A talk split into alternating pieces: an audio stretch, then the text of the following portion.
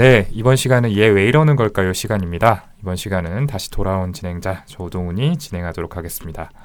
언제 어디서나 한 명쯤 있을 법한 그 사람의 심리를 저희 정신건강의학과 의사들이 파헤쳐드리는 그런 시간이죠. 이번 시간에는 어떤 사연이 들어있을지 우리 윤유혜 선생님 목소리로 들어보도록 하겠습니다.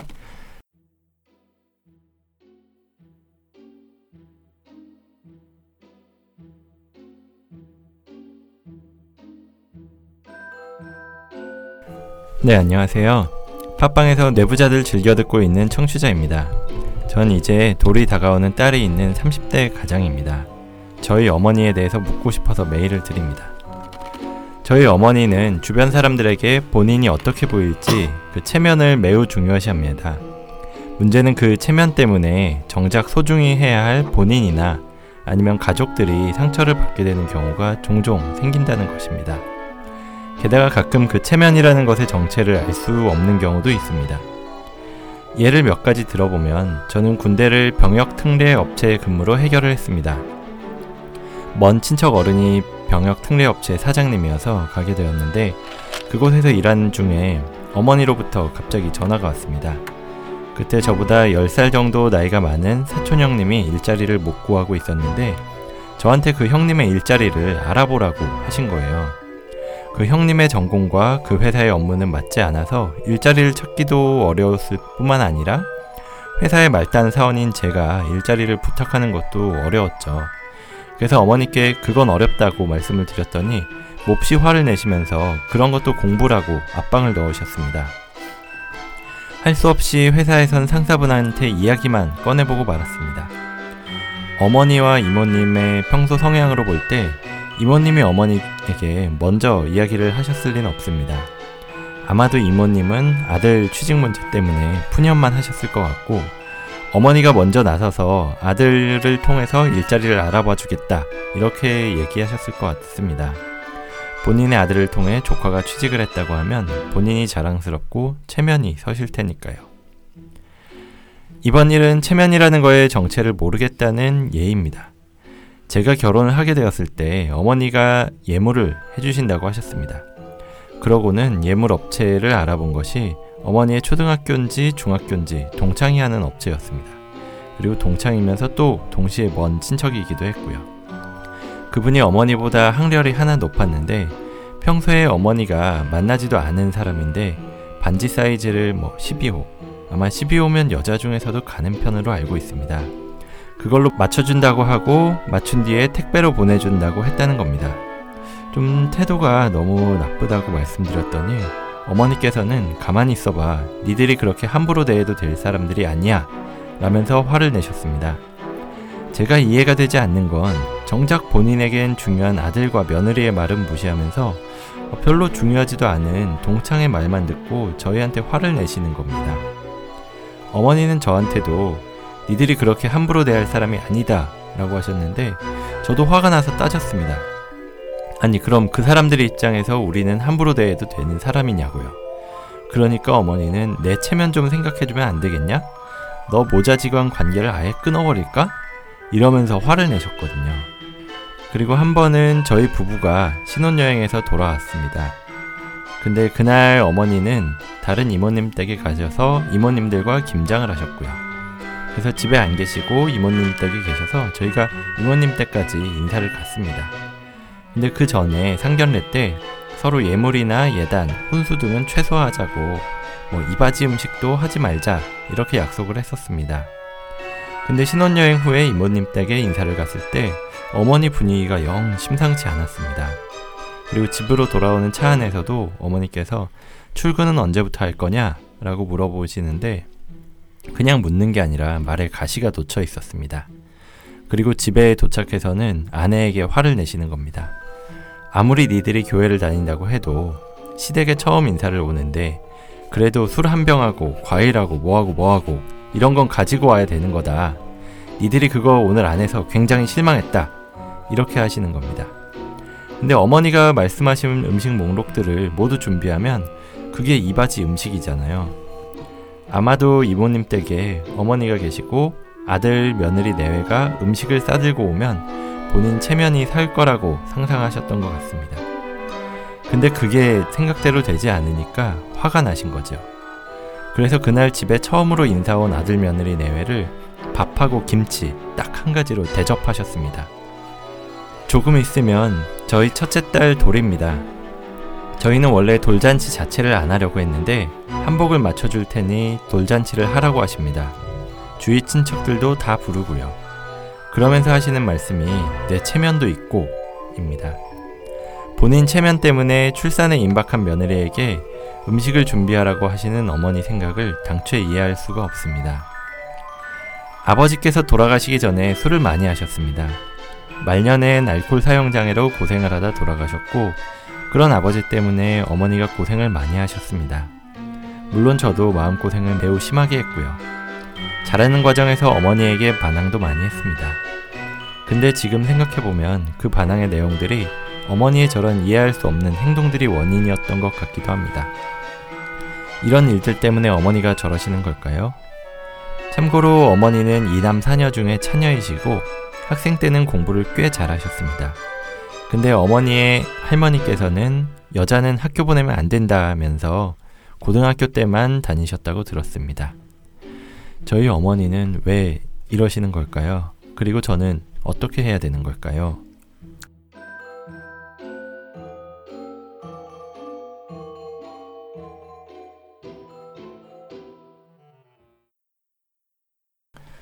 네, 사연 잘 들어봤습니다. 내 체면 좀 생각해줘라. 라는 말씀을 입버릇처럼 하시면서 이런저런 요구를 하신다는 어머님에 대한 사연을 보내주셨는데요. 참 이 어머니와의 관계에서 힘든 점이 많아 보이는데 다들 좀 어떻게 들으셨나요? 네, 이게 다른 사람도 아니고 어머니하고 관계라서 진짜 어떻게 하기 쉽지 않으실 것 같은데 게다가 아내하고 어머니 사이에서도 중재도 잘 하셔야 되니까 그 어려움이 더 크실 것 같아요. 아, 맞아요. 네. 네. 근데 또 어머니가 원한 대로 되지 않으니까 아 진짜 집에 처음으로 인사 온 아들 며느리한테 밥하고 김치만 내줬다고 하셨잖아요. 그러니까 너무 시- 아, 진짜 상상이 안 되는데. 와 저라면 진짜 당황해가지고 뭐 어떻게 반응해야 될지 아예 모르고 완전 하얘질 것 같아요. 예, 아 진짜 그 부분은 진짜 경악스러웠습니다. 약간. 그러니까요. 참 너희가 이제 잘 대접하지 않았으니까 나도 잘 대해주지 않았겠다, 않겠다. 아, 약간 뭐 한무라비 법정 같은 아, 네 그런 마음을 행동으로 보여주셨는데요. 진짜 마음이 얼마나 불편하셨을지 상상도 하기 어렵네요. 네. 그 예물 준비하고 또 이바지 음식 뭐 이런 얘기를 하시니까 뭐 저 결혼 준비할 때가 또 떠오르기도 했어요. 저희 어머니도 처음에 이제 예물 예단 뭐 다 필요 없고 몸만 오면 된다라는 말씀하셨었거든요. 음, 근데 이제 그래도 어떻게 아무것도 없이 가냐라고 해서 와이프랑 얘기를 해서 어느 정도 좀 준비를 해서 드리긴 했었는데 음, 음. 진짜 어머님 말씀하신 대로 하나도 안 했으면 저희도 정말 큰일 나지 않았을까 라는 생각이 듭니다. 부비 트랩을 밟지 않았군요. 네. 그리고 저희 어머니께서 이 내부자들 방송을 좀 잘 들어주시기 때문에 자세한 말씀까지 좀 드리기 어려워요. 네. 또 결혼 준비하는 과정에서 체면 때문에 다투는 일 주위에서 정말 네, 많이 듣잖아요. 그쵸. 음, 결혼 맞아요. 자체가 무산되는 경우도 있고요. 예, 심하면 그렇게까지 결혼식 되죠. 전날에 저는 네. 취소됐다고 연락 받은 적도 있어요. 전날에요. 네.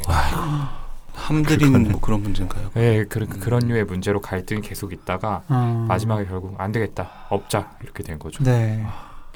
요즘에는 처음에 아무것도 필요 없으니까 몸만 알아. 우리는 간소하게 하자. 네. 뭐 이렇게 말씀하시는 경우가 많이 있죠. 많은데 뭐 저도 그렇고. 근데 이제 어머님들께서 친구분들하고 얘기를 나누다 보면 처음에 그렇게 본인이 실제로 마음을 먹으셨겠죠. 근데 네. 그렇게 마음. 먹으신 대로 흘러가지가 않는 것 같아요. 그. 그 음. 마음이. 예.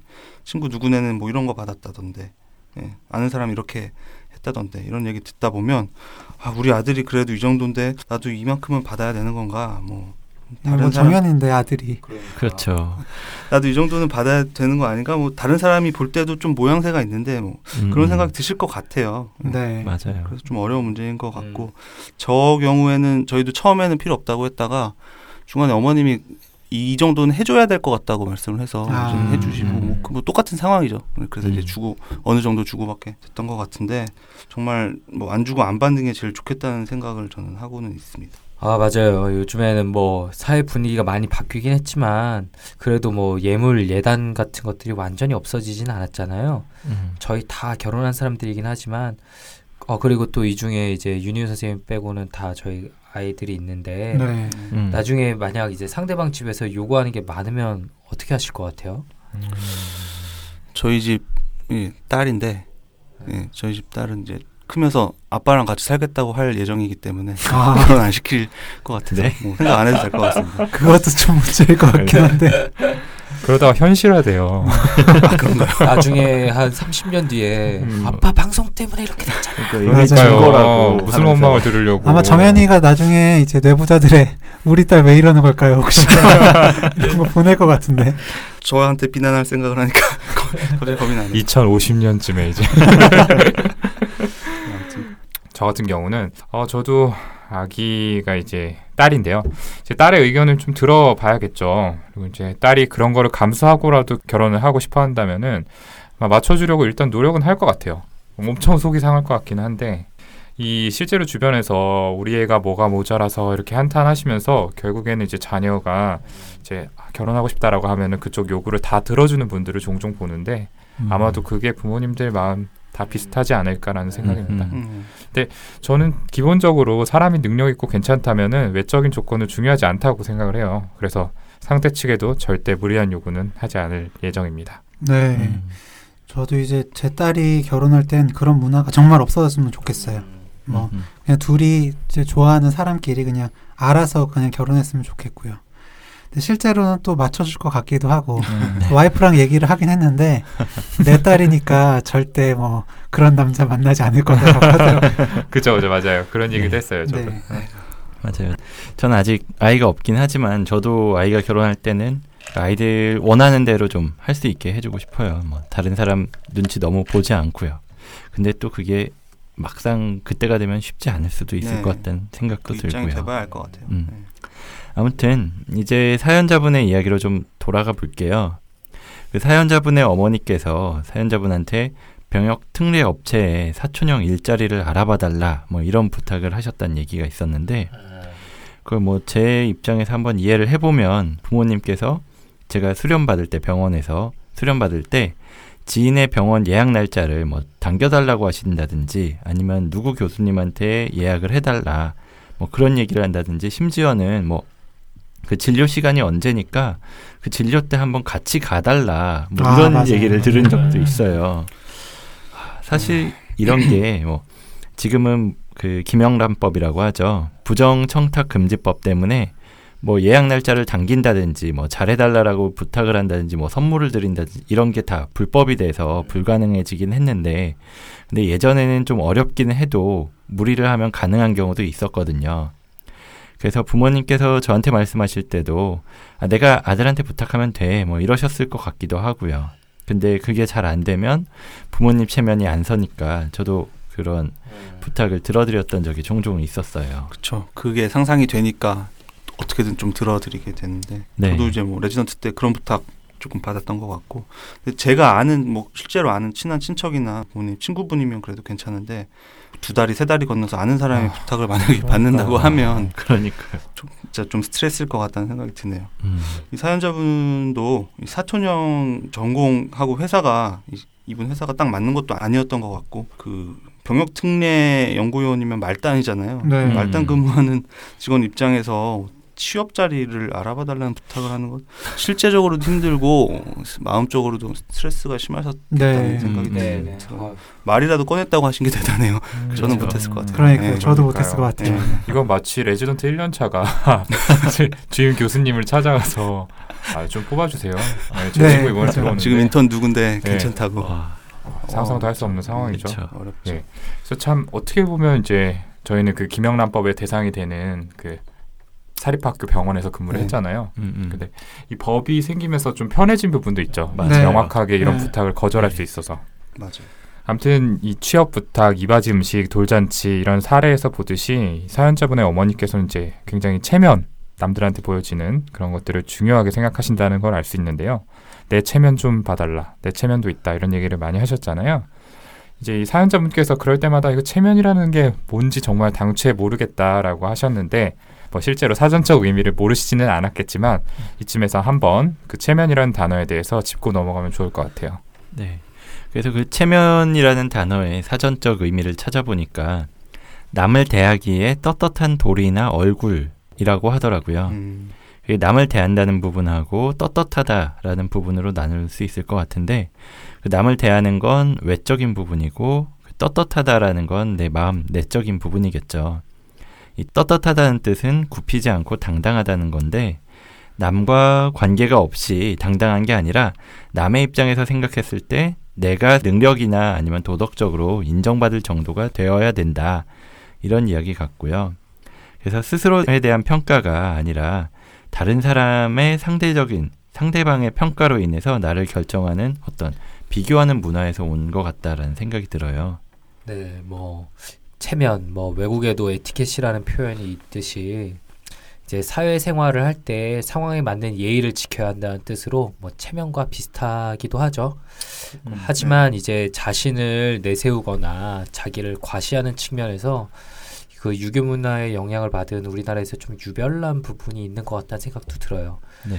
뭐 중국에서도 미엔즈 문화라고 해서 체면을 본인의 명예와 직접적으로 연결시켜 생각한다는데요. 음흠. 이제 집을 굉장히 화려하게 꾸민다거나 뭐 손님을 대접할 때 다 먹지 못할 정도로 엄청난 음. 종류의 양과 막 그런 음식들을 내놓, 내어놓는 걸 생각하면 이해하실 수 있을 것 같아요. 음, 네. 음. 그 체면에 대해서 이제 쉽게 좀 정리해서 말씀을 드리면 남에게 어떻게 보이는지에 대해서 신경을 쓴다. 뭐 이렇게 음. 정리해 볼 수 있을 것 같아요. 그러니까 내가 이렇게 대단한 사람이야라는 걸 어떻게 보면 보여주는 거죠. 그러니까 사실 뭐 저희가 여러 번 말씀드렸지만 남들은 내가 어떤 행동을 하는지 사실 크게 관심이 없잖아요. 음. 그런데 이제 결국에 그냥 내가 남들한테 어떻게 비춰지는가를 내가 생각하는 겁니다. 결국 이거는 다른 사람에게 인정받으려는 그 욕구와 관련이 되어 있는 거고 그 인정받으려는 노력이 실패했을 때 결국 체면이 구겨진다라고 말씀을 드릴 수 있을 것 같습니다. 그러니까 인정 욕구가 핵심인 좀 자기애성 성격을 저는 좀 떠올려 볼 수 있을 것 같아요. 음. 음, 자기애성 성격에는 뭐 예전에 방송에서 말씀을 드렸지만 외연적 자기애와 내연적 자기애가 있죠. 그 외연적 자기애는 자기를 드러내기 좋아하는 이런 과시적인 성향이 나타나는 자기애고 뭐 SNS에 이제 허세 부리면서 뭐 인정받고 싶어하는 그런 사람을 생각하시면 됩니다. 내연적 자기애는 타인의 평가에 예민한 그런 성향의 자기애인데 겉으로는 약간 소심해 보이기도 하지만 속으로는 이제 나는 남보다 우월하다라고 좀 생각을 하고 있고 나는 실패하는 것은 안 되는 사람이다. 실패는 없는 사람이다. 이런 생각이 있기 때문에 다른 사람들의 이 부정적인 피드백에 매우 민감합니다. 음. 그래서 이 외현적 자기애나 내연적 자기애 모두 다른 사람한테 인정받고 싶어 하고 또 부정적인 평가에 예민하다. 이게 공통점인데요. 그 사연자분의 어머니도 그런 성향을 보여주고 계신 것 같아요.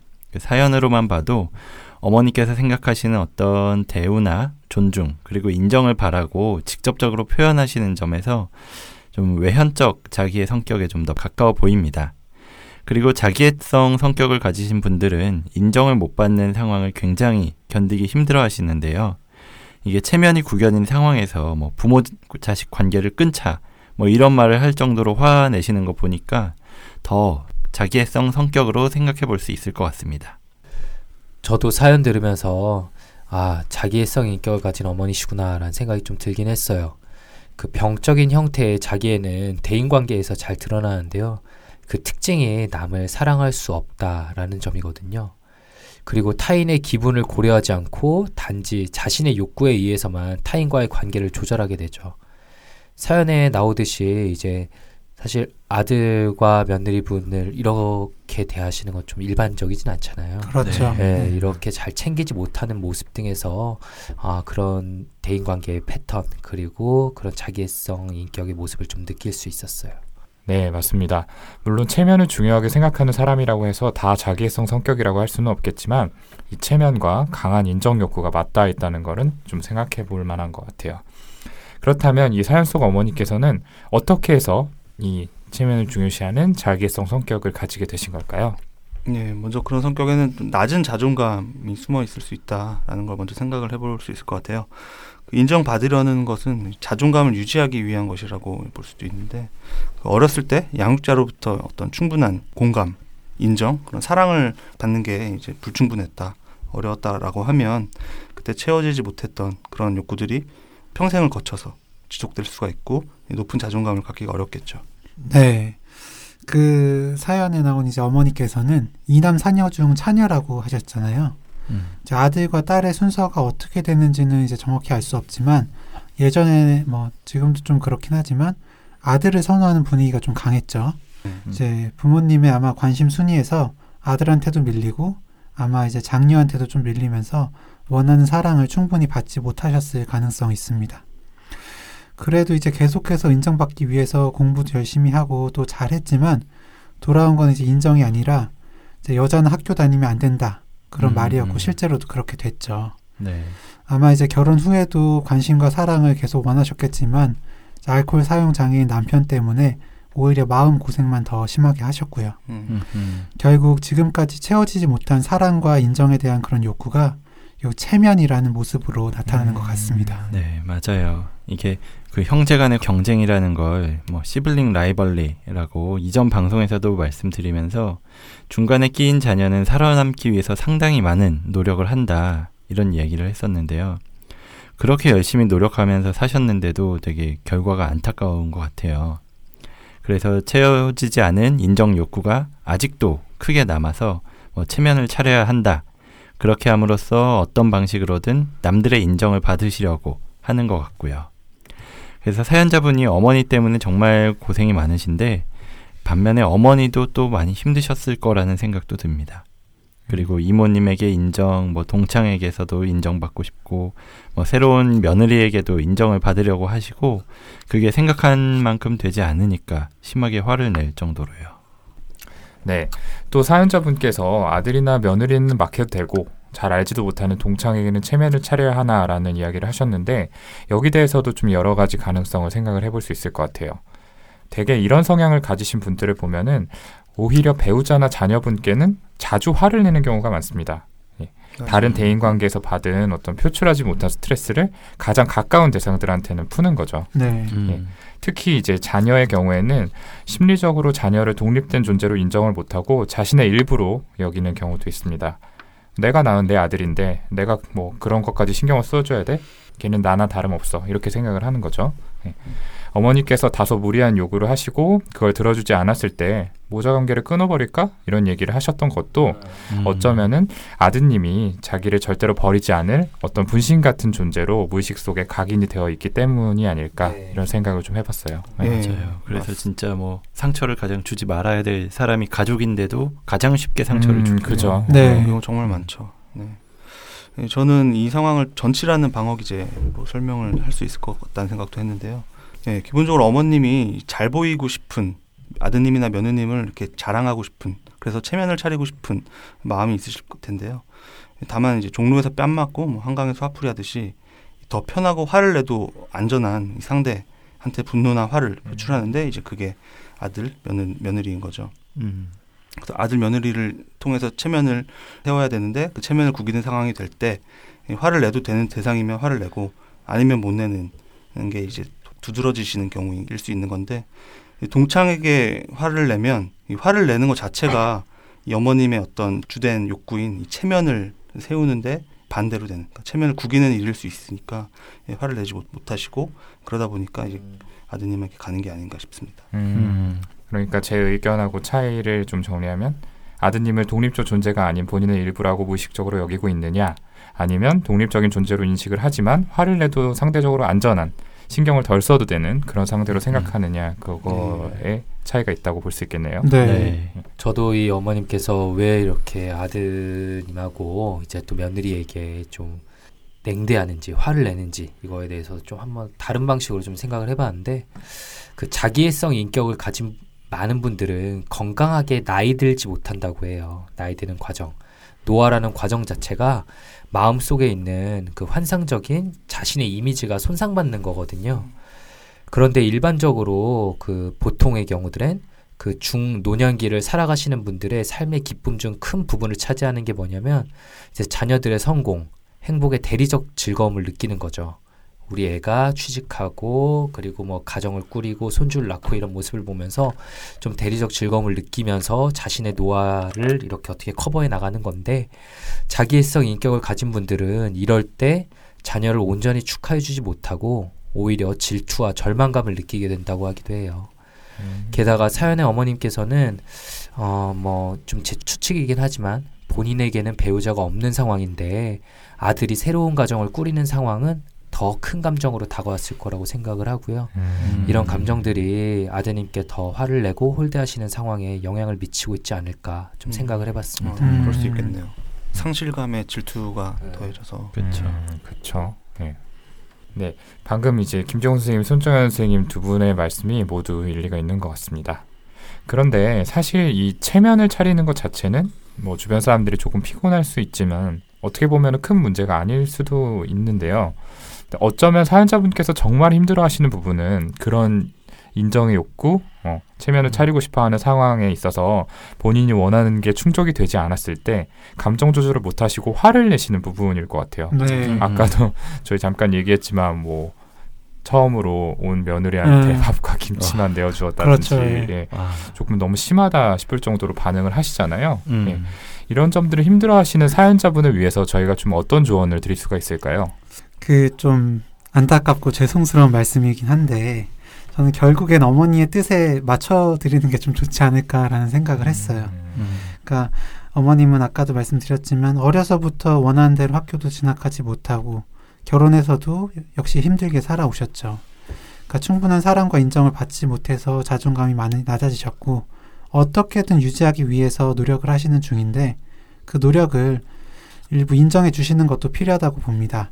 그러니까 어머니한테 사랑한다는 표현도 좀 더 많이 하고 이제 돌잔치 같은 경우에도 뭐 식당을 잡아서 이제 아내의 음식 부담을 줄이는 방법 뭐 이런 거를 생각해서라도 뭐 돌잔치를 한다든지 그러니까 어머니가 원하시는 거를 조금 이제 정서적으로나 실제로 물질적으로 좀 이렇게 지원을 해드리는 거죠. 먼저 먼저 챙겨드리는 네. 네, 네. 네. 네, 저도 좀 비슷한 생각을 했어요. 이 사연자분이 이미 어머니한테 많이 상처 입으신 것 같아서 안타깝기도 하고 또 이런 상황에서 어머니께 맞춰드리라고 하면 좀 화가 나실 수도 있을 것 같은데요. 네, 그렇죠. 예.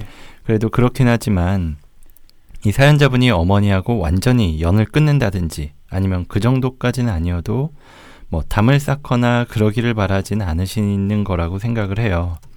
그리고 어머니가 이렇게 행동하시는 이유가 뭐 충족되지 못한 인정, 애정 욕구 때문이라면 그런 욕구를 채워드린다면 조금은 상황이 나아질 수 있을 거라고 생각합니다. 물론 지금 당장 말을 들어드려도 다음에도 또 비슷한 요구를 하실 가능성이 높긴 하지만 원하는 대로 하지 않고 다투게 되면 그 인정받지 못한다는 마음이 더 커지게 되거든요. 그러니까 이렇게 날카로운 말이나 아니면 행동으로 반응을 보이시기도 하고 또 그 행동에 내가 마음의 상처를 입어서 더 깊은 상처가 생기기도 하고 이렇게 악순환이 돌아갈 수 있다고 보거든요. 물론 사연자분도 마음이 아프실 거라는 건 알긴 하지만 그래도 조금이나마 관계를 좋게 만들어가고 싶으시면 우선 어머니 말을 어느 정도는 들어드리고 나중에 뭐 실제적인 점에서 조금씩 조율을 하는 게 맞다고 봅니다. 네, 저는 지금 두 선생님하고 약간 관점이 다른데 이제 아들로서 어머니를 맞춰드리는 것도 당연히 엄청 중요한데 그것보다 더 중요한 거는 그 어머니와의 관계가 이제 사연자분의 새로운 가정에 악영향을 끼치는 일이 없도록 하는 거라고 생각을 해요. 어, 이제 더 이상 이제 아들만이 아니라 가장이잖아요. 네, 네, 그렇죠. 네. 사연자분도 어쩔 수 없는 상황에 답답하고 힘드시겠지만 그래도 지난 30년간 지내오면서 이제 어머니의 패턴이 대강 예측되고 마음의 준비를 하면서 지내실 거예요.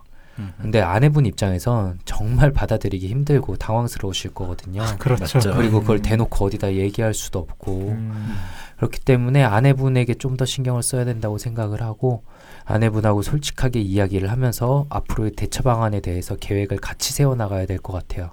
어머니의 요구를 이러이러한 선까지는 우리가 맞춰드리지만 일정 선을 넘어가는 경우엔 더 단호하게 대응하실 필요도 있다고 전 생각을 해요. 지금 아기가 돌 무렵이라고 하셨는데 아기가 네. 크다 보면 그렇죠. 그 엄마, 그러니까 와이프분이 더 힘들어지실 수 있잖아요. 점점. 음. 음, 그렇죠. 그거- 육아를 하는 상황에서 그걸 예, 맞춰드리는 예. 게더 힘드니까. 그래도 둘째를 네, 뱃속에 음, 지금 네. 임신 네, 중이시니까. 그렇죠. 앞으로 정말 갈 네. 길이 구말린데 정말 이 사연자분도 굉장히 힘드실 것 같아요. 근데 음. 지- 지웅 형 말대로 부인은 더 힘들 수 있다라는 거 생각해서 그렇죠. 좀 케어를 해주셔야겠네요. 음, 네. 그거를 진짜 말을 잘해드려야 될 것 같아요 네. 아내분한테. 저도 지영 형하고 같은 생각인데요. 저라면은 뭐 거의 무조건 어머니에게 지금 문제에 대해서 느끼는 감정을 솔직하게 이야기를 했을 것 같습니다. 저도 그럴 것 같아요. 근데 물론 어머니가 바로 받아들이시지 못할 수도 있는데 방금 이제 우리 선생님들이 얘기했던 것처럼 아내분 그리고 어쩌면은 앞으로 자라날 태어날 아이와의 관계에도 영향을 줄 수 있는 아주 중요한 문제라고 생각을 해요. 음. 사연자분께서 굉장히 스트레스를 계속 받으실 수도 있거든요. 음흠. 이러한 문제로 뭐 어떤 사건, 뭐큰 갈등, 그러니까 그런 게 충족되지 않았을 때 갈등 같은 게 벌어졌을 때 그걸 계기로 가족 상담 같은 걸 좀 받아보시는 건 어떨까 이런 생각도 해봤어요. 음, 맞아요. 음, 네. 좋네요. 예. 예, 아마 어머님께서는 거부하시겠지만 여기 대해서는 좀 설득하는 과정이 필요할 것 같고요. 음. 이 당사자들 간에는 이야기를 하다가 격앙되는 경우가 굉장히 많아요. 사실은 뭐 이전에 이제 서운했던 일을 덜추면서 엄마 그때 뭐 음, 내가 음. 신혼여행 갔다 왔는데 나 김치만 줬잖아. 맞아요. 예. 사연자분 입장에서 이럴 수도 있는 거고 네. 뭐 어머님은 또 옛날 생각을 하시면서 야 너는 내가 그때 뭐 그거 부탁했는데 그것도 안 들어주고 맞아요. 이제 예. 서로 언성만 높이다가 싸움으로 끝나는 경우가. 많거든요. 네. 근데 치료자가 중간에 개입을 하면은 다투지 않고 차분하게 서로 입장을 좀 들어볼 수 있는 장점이 있으니까 여기 대해서도 고려를 해보셨으면 좋겠습니다. 네, 이 정도로 오늘 이야기 정리해 보도록 하겠습니다. 어, 저희가 이야기 나눌 수 있도록 소중한 사연 보내주신 사연자분께 다시 한번 감사의 말씀을 드립니다. 저희가 다 어머니가 계시고 또 결혼한 아들이다 보니까 굉장히 사연에 많이 공감하면서 들었던 것 같아요. 네. 그죠? 네. 네. 네. 아무쪼록 이 사연자분의 문제가 좀 해결돼서 빨리 좀 마음이 편해지셨으면 하는 바람입니다. 예, 그럼 저희는 27-2화 얘왜 이러는 걸까요 시간 마치고요. 다음 시간에 더 재미있고 유익한 컨텐츠를 들고 다시 찾아뵙도록 하겠습니다. 감사합니다. 감사합니다. 감사합니다. 아.